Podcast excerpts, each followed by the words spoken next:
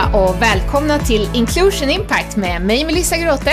Och mig Sara Jonasson-Ginters. Det här är podden om ledarskap och inkludering, och om ni gillar det som ni hör här i Inclusion Impact så uppskattar vi om ni vill ge podden stjärnor, prenumerera och dela i sociala medier, för då kan fler ta del av den. Har ni feedback eller förslag på gäster så får ni gärna höra av er genom LinkedIn, Instagram eller vår hemsida.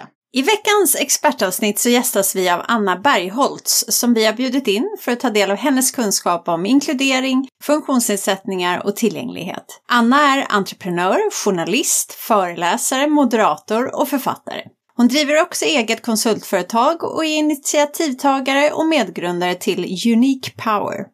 Hon är också programledare för Funk i P1 och skapare av podden I mörkret med. Världens första podcast som spelas in i totalt mörker på Svartklubben i Stockholm. Som barn drabbades Anna av reumatism som ledde till att hon under en period var rullstolsburen och att hon blev blind vid 24 års ålder. Trots att hennes resa har varit utmanande så har hon arbetat hårt för att nå sina drömmar och säger själv att hon aldrig varit så seende som hon är idag. Annas vision är ett samhälle för och av alla människor. Ett samhälle där mångfald och funktionsvariation tillvaratas och ses som en tillgång.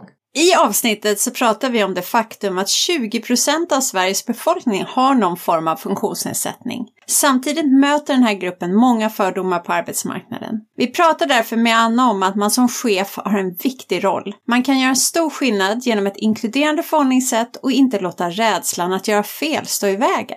Genom sitt arbete bidrar Anna till att öka kunskapsnivån och medvetenheten hur organisationer kan bli mer tillgängliga och inkluderande i stort och med särskilt fokus på personer med funktionsnedsättningar. Så nu hälsar vi dig varmt välkommen till det här lärorika, inspirerande och engagerande samtalet med Anna Bergholtz som är en helt perfekt gäst i dagens avsnitt av Inclusion Impact som är inspelat i Zoom.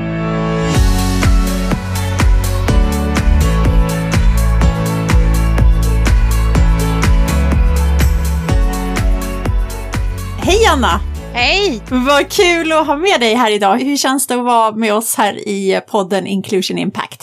Alltså det är ju jätteroligt. Vi har ju träffats förut, Sara. Jaja. Och det här är ju mina hjärtefrågor så det är ju bara roligt. Ja, vi är superglada att du är här. Det är vi verkligen, och vi pratades ju vid lite innan sommaren också, Anna. Och då berättade du att ni skulle ut och vandra i fjällen. Ja, så nu när vi hörs igen så är jag nyfiken på att höra hur var din semester och hur var vandringen? Alltså det var helt fantastiskt, men jag ska ju också säga det att det var lite av en utmaning att gå 15 kilometer i ganska tuff terräng och med spång på sina ställen som var ganska smalt när man inte ser och då man verkligen måste tänka på var man sätter fötterna. Så att vi gick i 12 timmar kan jag säga, och det brukar man vanligtvis inte göra.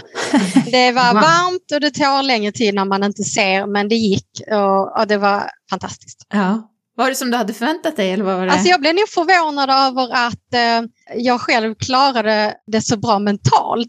Mm. För det är ju lite svårt att veta när man inte kan titta på bilder i förväg och saker och ting ser ut. Mm. Det kan man ju göra när man ser. Men jag visste ju inte riktigt och blev ändå förvånad över att jag klarade det så bra både mentalt och fysiskt. Liksom. Och sen är det ju fantastisk natur uppe i Abiskofjällen. Det är ju helt otroligt. Och ljuden och dofterna och så. Fantastiskt. Anna, kan inte du börja med att berätta om hur du har hamnat där du är idag? Din resa till idag helt enkelt. Jag försöker berätta det kort då. Just det. Men jag är uppvuxen i Skåne som alla kan höra. Och när jag var 3 år gammal så fick jag en reumatisk sjukdom som gjorde att jag blev ganska sjuk. Hamnade i rullstol och läkarna sa att de aldrig trodde att jag skulle kunna gå igen. Det gör jag idag och har gjort i stora delar av mitt liv. Men den här sjukdomen och...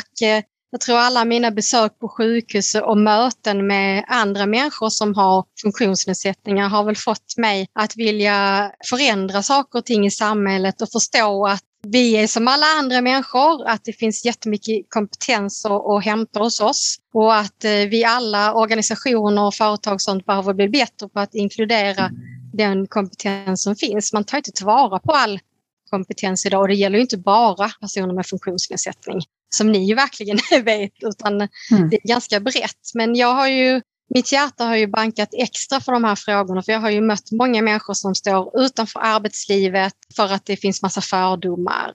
Och så har jag också mött väldigt mycket otillgänglighet själv då, också på grund av att jag blev blind senare i livet, och det är ju på grund av min reumatiska sjukdom, så har jag ju också märkt att samhället, och ja, det är inte byggt efter att man har någon funktionsnedsättning, utan det är ju byggt efter norm. Då kan man hamna väldigt mycket utanför. Så att ja, det behövs göras en del där också för att vi ska ta tillvara på alla.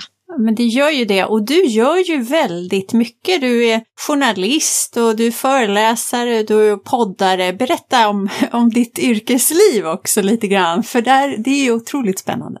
Ja, nej, men jag är ju utbildad till socialpedagog, och sen har jag egentligen alltid velat bli journalist, för jag är väldigt nyfiken av mig, och jag tycker också att det finns många frågor inom journalistiken som inte lyfts och som jag då jobbar med att lyfta helt enkelt. Så att det jag har gjort sedan 2004, det är att jag har drivit en enskild firma där jag har varvat uppdrag då som journalist. Jag har jobbat mycket med radio. Just nu är jag programledare för Funk i P1. Som det kommer nya avsnitt här i höst. Det är ett program som belyser då hur samhället funkar eller inte funkar i ett samhälle som ska funkar för alla.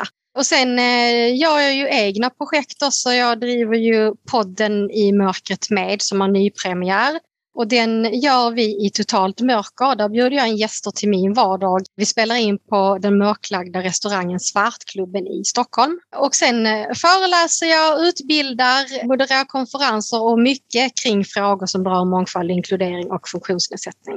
Och sen det som väl är nytt i det jag håller på med, och det gör jag sedan ett år tillbaks, det är att jag tillsammans med min vän Jasmine Nilsson så håller vi på att bygga upp ett företag, eller en plattform skulle man snarare kunna säga att det är, som heter Unique Power, och i det så finns det bland annat ett företag där vi ska jobba då med hållbarhet och inkludering, vilket också leder till lönsamhet och olika vinster för företag och organisationer. Och sen inom plattformen i dagsläget finns också ett företagarnätverk som heter Unique Power Entrepreneurs. Och där kan man vara med om man driver företag och har någon form av funktionsnedsättning. Och syftet med det är i kortet är att vi vill främja entreprenörskap bland personer med funktionsnedsättning. Och att vi ska kunna stötta och peppa varandra. Allt ifrån företagandet i sig, men också sådana saker som vi nu stöter mer på än andra. Hjälpmedel och tillgänglighetsfrågor och så. Mm. Ja, du har en del att stå i. Ja. Ja, det är mycket roligt. Och sen skriver jag just nu på en barnbok också, eller en ungdomsbok. Så det är lite sådär, det är ju väldigt mycket som är roligt. Och jag tror ju på att man, om man ska skapa förändring så behöver man jobba på olika sätt. Mm. Och det är väl därför jag är så... Ja, jag har så mycket blandade grejer. Mm.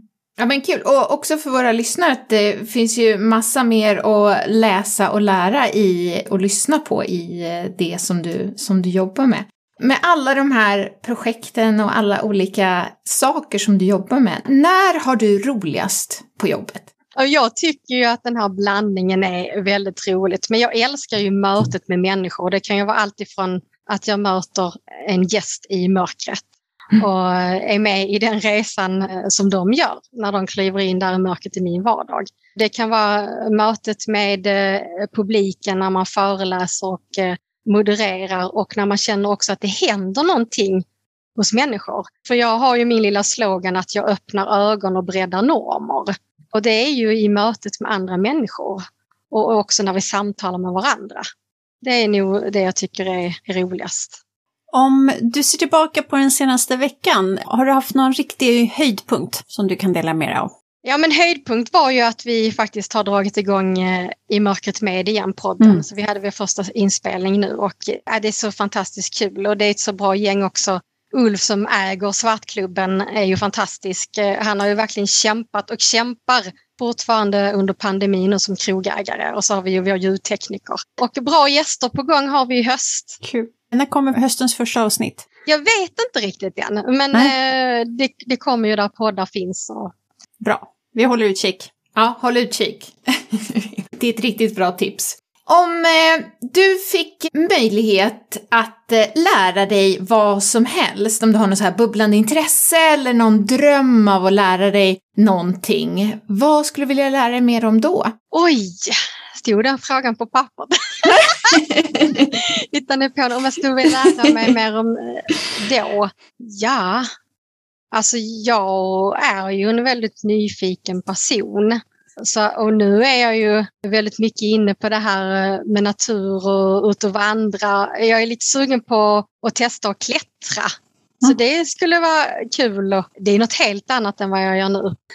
Så. Och sen så mer tips och lära mig mer kring skrivande. Jag alltid försöker så här kompetensutveckla mig. Så både fördjupande och någonting helt nytt. Ja. Mm.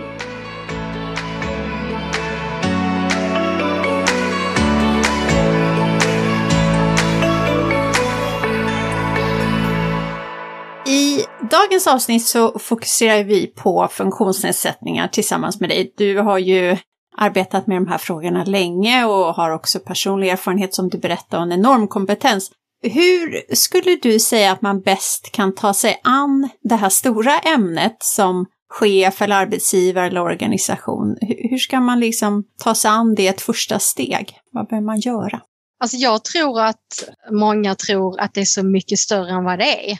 Och det handlar ju väldigt mycket om att börja någonstans. Och först och främst så tror jag att man måste hitta rätt kompetens. Att ta in någon, om det är så det behövs göras utifrån, som kan hjälpa en med att se på hur ser vår arbetsplats ut. Kan alla jobba här? Och det är ju allt ifrån fysiska lokaler till datasystem och så.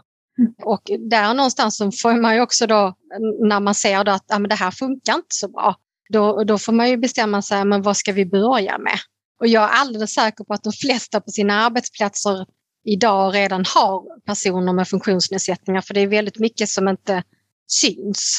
Och då handlar det också om att se till så att alla kan vara sitt bästa jag på en arbetsplats. Att man vågar vara öppen med den man är. Det är ju väldigt många som inte vågar det idag, som kanske har dyslexi och neuropsykiatriska funktionsnedsättningar och så. Så att det handlar väldigt mycket om att göra någon form av kartläggning och börja någonstans.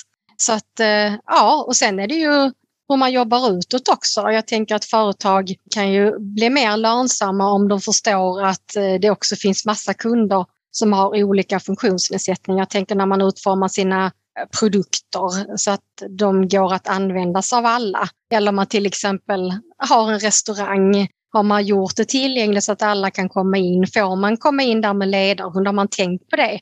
Ens att det kan komma en gäst med ledarhund. Och hur gör man om någon kommer in där som inte hör och pratar teckenspråk till exempel? Så att det är väl med att börja också tänka på, reflektera över det här med normer. Alltså vi lever ju och bygger vårt samhälle väldigt mycket efter en funktionsfullkomlig norm. Jag tror att man måste börja samtala också om det på sin arbetsplats. Att vilka normer har vi här? Och där kommer också funktionalitetsnormen in. Och det är en sån sak också som jag tror att alla kan känna igen sig. Att vi ska vara så högpresterande. Vi ska sitta i möten och vi ska vara så mycket överallt hela tiden. Och det där tror jag inte är bra för någon liksom. Men en sån enkel sak som alla digitala möten nu som vi sitter i. Att bara ta en paus. Det är ju någonting som alla behöver, men det är ju verkligen nödvändigt för vissa om man har en funktionsnedsättning till exempel. Ja. Jag tänkte på det du sa här om att både synliga och liksom inte synliga funktionsnedsättningar. Jag hörde, nu kommer jag inte ihåg, men hur stor är procentandelen av funktionsnedsatta i Sverige? Det är omkring 2 miljoner som uppger att de har någon form av funktionsnedsättning.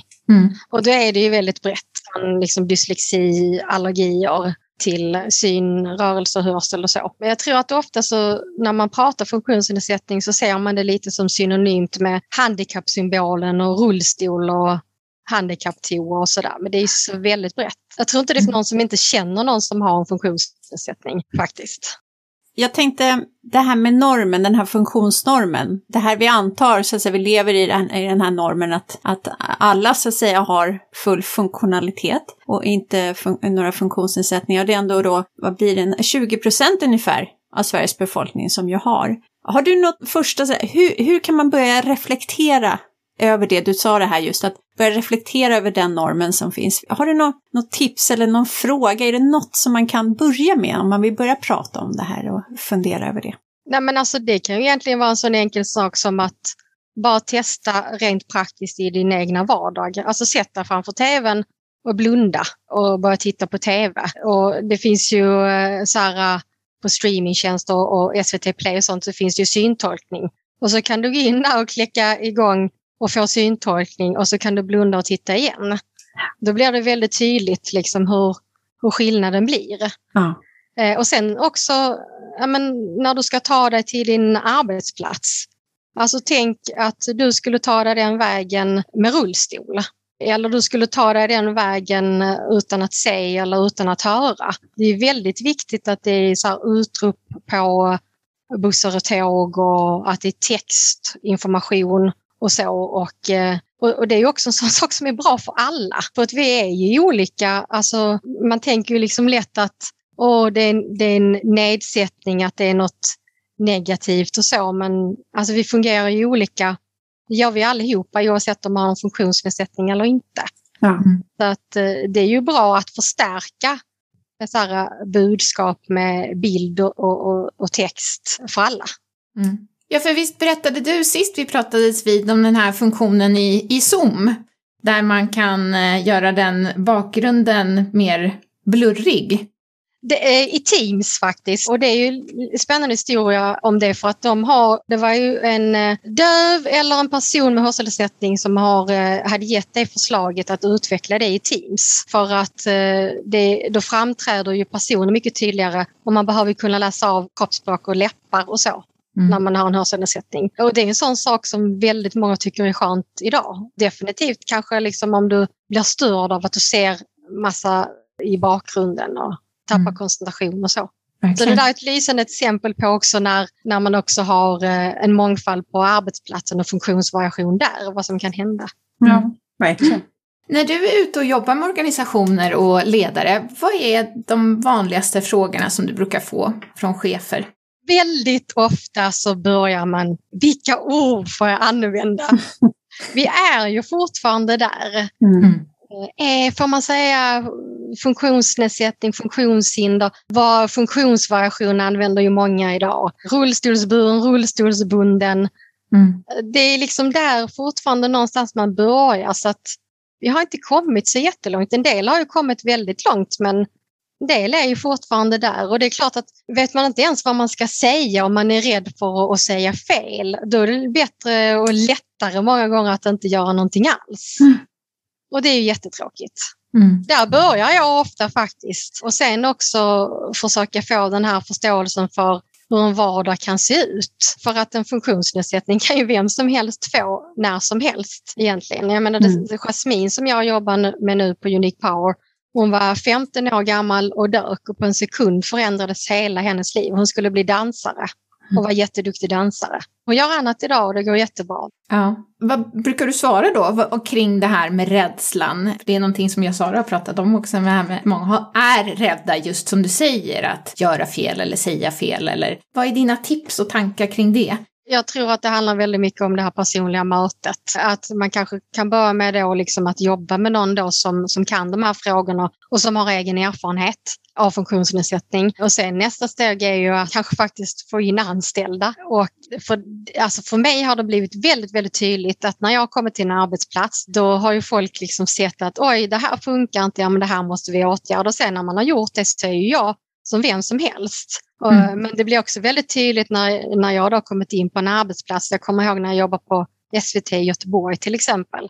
Bara genom att jag och jag hade två kollegor också som använde rullstol, att vi rörde oss där i huset. Då börjar folk att tänka utifrån det här funktionalitetsperspektivet. Man börjar fundera på, men gud, hur gör man när man ska rösta i valet och inte kan personkryssa som blind och så vidare. Så då ledde det ju till nyheter på de andra redaktionerna. För man börjar tänka de banorna när man pratar om saker och ting över lunchen eller fikarasten och så. Man möts. Mm. Mm. Och det här med begreppen och orden och vad man ska säga då, funktionsnedsättning eller får man säga handikappad eller och så vidare. Vad svarar du då på den? Ja, alltså det finns ju definitioner av orden som du gör med alla ord. Sen brukar jag ju säga att man har ju rätt som person att definiera sig själv såklart. Det finns ju de som säger att jag är handikappad. Det är ju inget jag skulle rekommendera att man använder så här allmänt idag. Det är ett ord som har, liksom, det har med golf att göra om man säger så. Ja. Men en funktionsnedsättning, alltså person med funktionsnedsättning, då har man ju nedsättning i den intellektuella, fysiska, kognitiva funktionsförmågan. Det är ju definitionen av det. Och det är det som rekommenderas av Socialstyrelsen att man använder idag. Så att jag tycker ju liksom att det är ju ganska vedertaget att göra det. Funktionshinder. Och här har vi den viktiga skillnaden. Alltså funktionshinder, det är inte någon egenskap hos en person som en funktionsnedsättning då är så att säga mer. Ett funktionshinder kan uppstå utifrån att miljön är hindrande och otillgänglig. Och det kan vara konkret exempel att det finns bara trappor in i en byggnad och då kommer det en rullstol. Men du kan lika väl komma med en barnvagn. Mm. Det är ganska jobbigt det också. Mm. Många som när de får barn upptäcker hur otillgängligt och funktionshindrande samhället är. Mm. Och så funktionsvariation. Det används ju väldigt konstigt idag tyvärr, för det är ju många som använder det som synonymt med funktionsnedsättning. Och funktionsvariationer har vi alla människor. Vi varierar i olika, och så ska det ju vara också tänker jag. Man kompletterar varandra. Man har olika styrkor, man har olika svagheter. Men det blir lite tokigt när man använder det som synonymt med funktionsnedsättning. Och det handlar också väldigt mycket om att funktionsnedsättning är en diskrimineringsgrund. Och det får man aldrig glömma heller att det finns liksom diskrimineringsgrund i lagstiftningen. Man kan faktiskt bli diskriminerad och det är kopplat till ens funktionsnedsättning. Mm. Just det. Bra. Tack Anna. Det är bra att gå igenom begreppen också ibland ju. Om vi då pratar lite just om arbetsmarknaden, och du berättade lite i ditt intro också om, eller nämnde just det här med arbetslivet i stort. Om du ser på den svenska arbetsmarknaden, hur skulle du beskriva situationen för personer med funktionsnedsättningar? Och då vet vi återigen, det finns en jättebredd såklart av funktionsnedsättningar. Men vad skulle du kunna säga generellt om situationen för personer med funktionsnedsättningar? Statistiken visar ju att det är dubbelt så många som har någon funktionsnedsättning som står utanför arbetsmarknaden. Så det är väldigt många, och den siffran har inte förändrats särskilt mycket heller. Det har väl snarare liksom blivit tuffare. Mm. Alltså det är väldigt marginellt nu, men man skulle ju önskat att på 10 år så skulle det ha blivit bättre. Mm. För man har ju faktiskt jobbat med de här frågorna både politiskt och via arbetsförmedling i kampanjer och så. Så att så ser det ut, och det är ju väldigt sorgligt för att det är ju många som har många högskoleutbildningar, men det är ingen som vågar anställa dem sen. Och det handlar nog väldigt mycket om fördomar, för man vet inte. Hur kan du liksom göra radio, klippa podd och sånt när du är blind och inte liksom ser på datorn? Det handlar nu väldigt mycket om fördomar, och det finns också många fördomar om att om nu den jag anställer till exempel är blind då, ja, men då måste jag bekosta massa hjälpmedel och extra resurser och sådär. Och den personen kommer behöva massa extra hjälp och så. Men det finns ju en hel del hjälp som man kan få av Arbetsförmedlingen och Försäkringskassan som inte arbetsgivaren står för. Och vi är väldigt bra själva skulle jag säga många gånger på att veta vad som funkar och inte funkar. Hitta lösningar, kan mycket om våra hjälpmedel och så. Och man vet ju idag också att ett företag som jobbar med tillgänglighet och inkludering och också anställer personer med funktionsnedsättning har möjlighet att öka sin lönsamhet, och det är med runt 28%. Och det är ju ganska så här logiskt så här, där man till exempel jobbar med tillgängligheten på sin arbetsplats. Ja, men då kan du också ta emot alla möjliga anställda. Och man får in då olika perspektiv, och det vet vi ju att olika perspektiv, mångfald, det bidrar också till lönsamhet. Och det handlar ju också om funktionsnedsättning. Alltså jag kan ta ett sånt här konkret exempel. Jag var med på ett seminarium. Det var inom medtech-branschen nyligen. Och så satt vi och diskuterade. Då. Vi var väl några stycken i en grupp. Och de var där från ett företag som utvecklade då medicinska produkter. Och bara genom att jag och Jasmine då, som använder rullstol och har en ganska hög förlamning. Bara genom att vi satt där så fick de ju massa aha-upplevelser på hur de skulle utveckla den produkten annorlunda. Så att den blir ännu bättre och fler personer kan använda den. Vilket kommer leda till att de kommer sälja den till fler personer. Så fördomar ju till en stor del då som leder till det här att inte komma in taget på, eller få arbete eller hitta arbete. Men också då låter det som att man oftast, eller organisationer då, ser hinder mer än individen och dens kompetens och de möjligheter och synsätt som den kan bidra med. Ja, men det är absolut. För det är ju mycket så att, ja men om vi har nu Anna som är blind och så har vi en annan kandidat, journalist, och på pappret så är det ungefär liknande kompetens. Då tänker man inte på det här med erfarenhet och perspektiv. Ja, men då är det ju enklare att välja den som är seende. Mm. Och där tror jag att man gör en jättestor miss. Och det vet man ju också när man jobbar med mångfald, att visst, vissa saker tar längre tid. För det är ju klart att när man är olika, då är man ju inte i så konsensus hela tiden. Nej. Men det är ju det som är så spännande och fantastiskt med mångfald och inkludering, när man hittar ett bra arbetssätt för det. Att lyfta fram de här olikheterna och ta tillvara på dem på bästa sätt. Ja, men det är ju då vi når någon vart, och det är då också företag kan bli lönsamma och vi kan bli mer inkluderande. Verkligen. Och det här med synsätt också, bara de exemplen du gav, att precis som med andra aspekter av mångfald, hur det berikar till exempel produktutveckling eller tjänsteutveckling, bättre kundförståelse och allt det här. Det är en enorm förlust som man gör idag, att inte ta tillvara på all kompetens som finns. Mm. Ja, och jag tänker också företag som utvecklar produkter, att de inte testar mer utifrån de olika perspektiv. Och där tycker jag det är ju definitivt givet att testa på olika typer av, alltså personer med funktionsnedsättningar. För att du kommer få så mycket input som kommer göra produkter mycket bättre. Ja. Så, men jag tror att det kommer att hända mer framöver, för att det känns lite som att fler och fler börjar fatta det faktiskt. Mm. Och de företagen som redan har börjat fatta. Vi frågade lite det om det i början, det här med generellt hur man ska ta sig an, ifall man ska börja prata om funktionsnedsättningar, om man vill börja jobba mer aktivt med det. Men de företagen som har aktivt börjat jobba med det redan, vad skulle du säga att de har gjort? Vad är det andra företag kan lära ifrån dem? Jag tror det handlar väldigt mycket om värderingar, att man genuint har förstått det här, alltså verkligen fattat att vi behöver alla olika människor och även då personer med funktionsnedsättningar. Och hur gör vi då för att även anställa de här personerna, eller om man har anställda, hur gör vi då för att ta tillvara på deras kompetens på bästa sätt?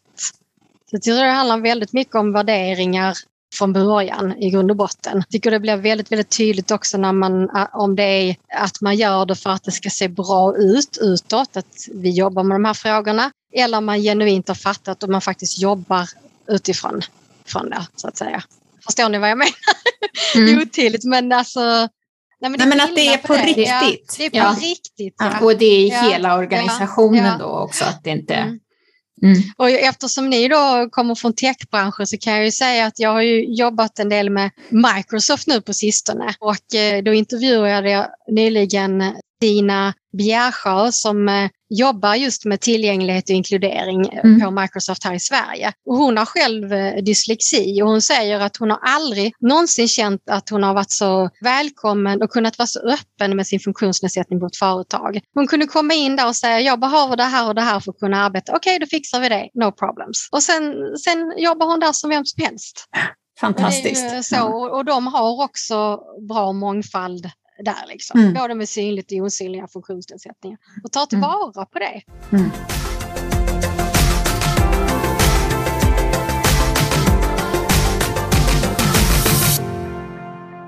Så, då har vi kommit fram till våra 5 snabba frågor med 5 snabba svar. Vad är du stoltast över i ditt liv eller arbetsliv? Det är nog att jag är där jag är. När man tänker att det är många som har sagt att ja, men det kan inte du göra. Och att jag märker att jag faktiskt så små frön hela tiden, och att bidrar till någon form av förändring. Vad tycker du är svårast med ditt jobb?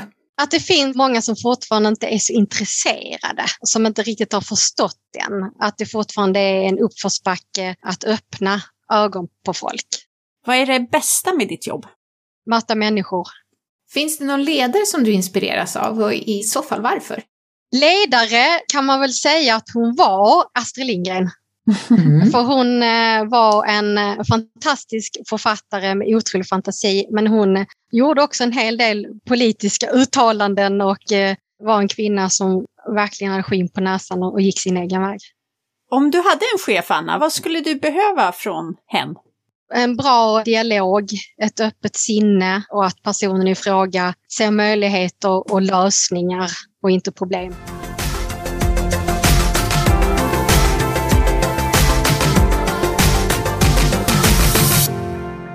Då har vi kommit vidare till andra delen när vi kommer prata lite mer om inkludering. Om vi börjar i änden att fråga dig, vad är inkludering för dig, Anna?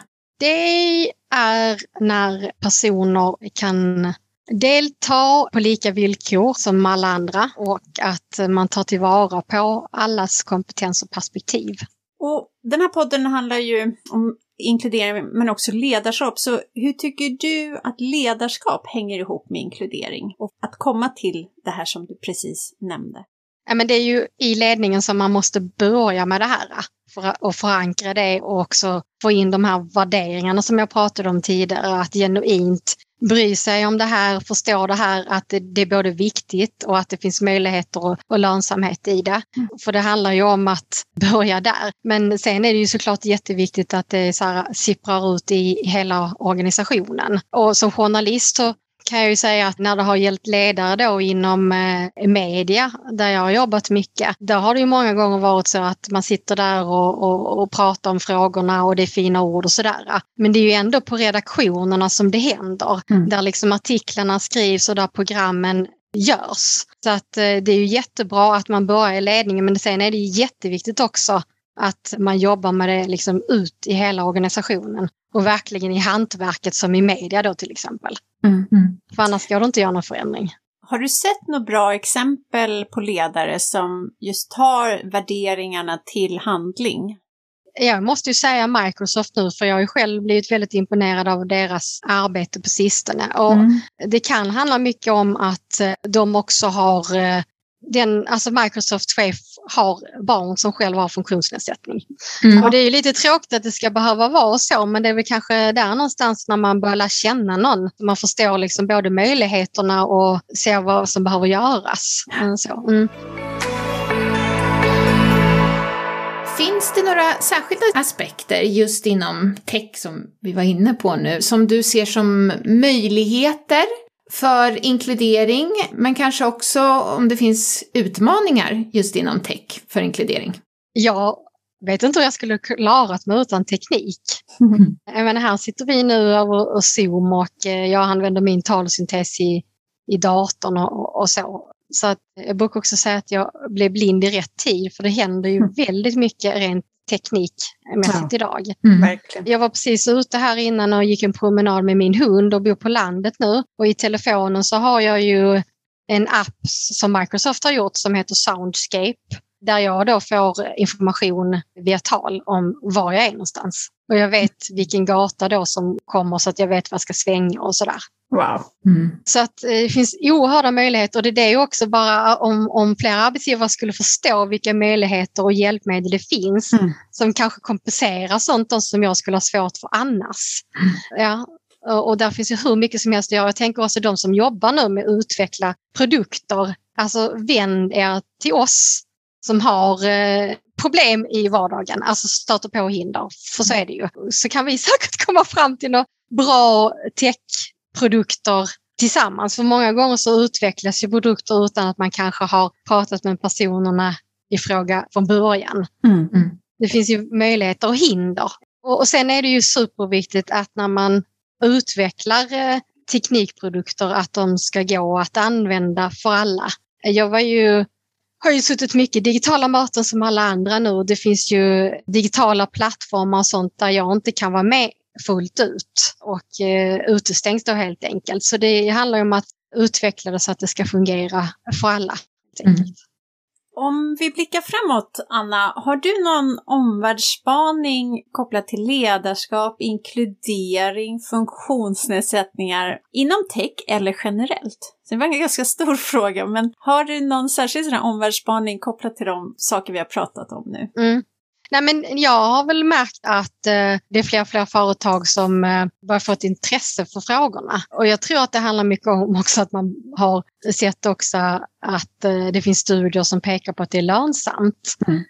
Det är lite tråkigt egentligen, för att jag är ju också en person som tänker på det här med mänskliga rättigheter och så. Mm. Att alla ska ju rätt liksom att jobba och kunna ta sig runt i samhället och så här. Men det är ju också så att nu är det ju företag som vill vara lönsamma och börja förstå mer att det finns väldigt mycket möjligheter med det här. Mm. Och det tycker jag nog att jag börjar se någon form av förändring. Alltså väldigt mycket inom techbranschen skulle jag säga. Och även liksom inom media, marknadsföring till viss del. Man bör förstå att vi kan inte bara ha reklam med vita män, utan vi måste ha representation, för att vi har också kunder som köper våra produkter som ska kunna identifiera sig med oss. Och där behöver ju media och reklambranschen och så bli bättre på att visa en mer mångfacetterad bild. Liksom så. Ja. Mm. Nu börjar vi närma oss slutet på det här spännande samtalet tillsammans med dig, Anna. Så skulle du kunna ge oss och våra lyssnare dina 3 bästa tips för ökad inkludering? Vad skulle du skicka med då? Åh gud! Oj, 3 bästa tips för ökad inkludering. Mm. Jag ska tänka här nu. Se möjligheter och inte problem. Mm. Det tycker jag absolut är en sån sak. Och sen när man utvecklar en produkt exempelvis, så ställer jag alltid frågan, fungerar det här för alla? Så. Svårt att säga 3 bästa tips här, det finns så många. Mm. Men utgå aldrig från normen skulle jag väl också säga är ett sånt tips. Mm. Att alltid ha det med sig. Oavsett i kanske en rekryteringsprocess eller när man utvecklar produkter eller när man har någon att möta. Mm. Ja, men jag tycker det är så bra, ja verkligen, för att det handlar ju om det där att förstå att man inte vet allt och att då hämta in kunskap eller ta hjälp för att veta hur man ska göra. Ja, och det är ju för att säga ett extra tips, det är också att det finns hjälp och kompetens att ta in, så vänd er till oss då som kan det här. Så är det inte så himla svårt faktiskt. Nej. Mm. Jag tänkte på det du sa tidigare också, det här med att både kompetenshöja, men sen också, men som du sa nu också, att ta in folk och ha i verksamheten. Att man lär sig från varandra och att det också blir kompetenshöjande. Så att det liksom blir där, med tanke på det vi pratade om tidigare, var man ska börja någonstans, att det blir en positiv spiral. Nej, men det händer ju någonting när man sitter och tar en fika bara och pratar med. Ja. Mm. Mm. Det mänskliga mötet, Anna. Ja, men det är ju verkligen så. Mm. Mm. Du Anna, vi ska be om ett sista tips från dig. Och det är om du har ett vardagstips. Någonting som våra lyssnare kan börja göra redan idag för att bli mer inkluderande. Syntolka era bilder på sociala medier. Yes! Bra. Rent egoistiskt tips, för jag är så nyfiken. Och du, från en som inte har gjort det så mycket, är det någonting speciellt man ska tänka på då? Antingen så kan man lägga det i inlägget, alltså i slutet av inläggstexten. Och beskriva alltså, vad bilden är för någonting. Alltså tänk att du beskriver för någon som sitter i telefonen och inte ser bilden typ. Och sen kan man också syntolka i allt texten, och det finns ju funktioner för dig. Mm. Ja, men jättebra tips Anna, tack snälla för dem, och vi säger också ett jättestort tack för att du har varit med oss idag i Inclusion Impact. Vi är fantastiskt glada att du var med och delade med dig till oss och våra lyssnare av alla dina erfarenheter och kloka tankar. Tack för att jag fick vara med. Tack Anna.